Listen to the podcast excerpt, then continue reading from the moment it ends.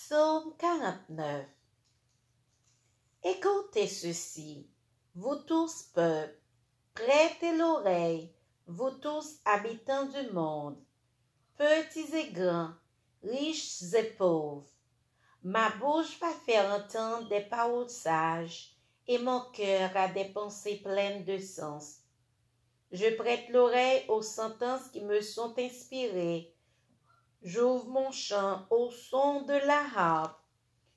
Pourquoi craindrais-je au jour du malheur, lorsque l'iniquité de mes adversaires m'enveloppe?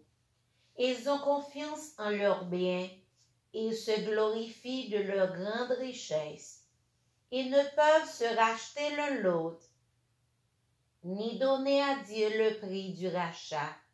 Le rachat de leur âme est cher et n'aura jamais lieu ils ne vivront pas toujours, ils n'éviteront pas la vue de la fosse, car ils la verront, les sages meurent, l'insensé et le stupide périssent également, et ils laissent à d'autres leurs biens.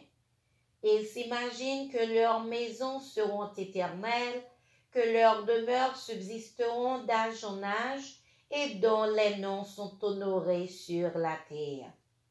Mais l'homme qui est en honneur n'a point de durée.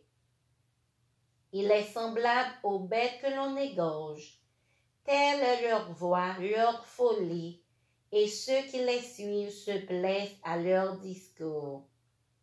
Comme un troupeau, ils sont mis dans le séjour des morts.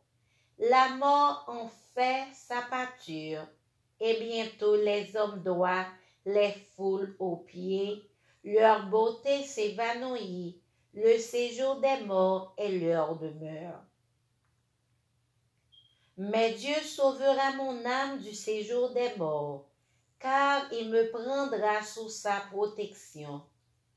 Ne sois pas dans la crainte parce qu'un homme s'enrichit, parce que les trésors de sa maison se multiplient, car il n'emporte rien en mourant, ses trésors ne descend point après lui.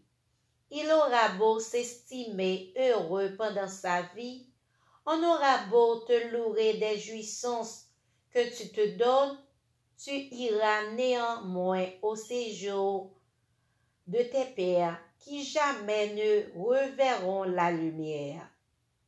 L'homme qui est en honneur et qui n'a pas d'intelligence est semblable aux bêtes que l'on égorge.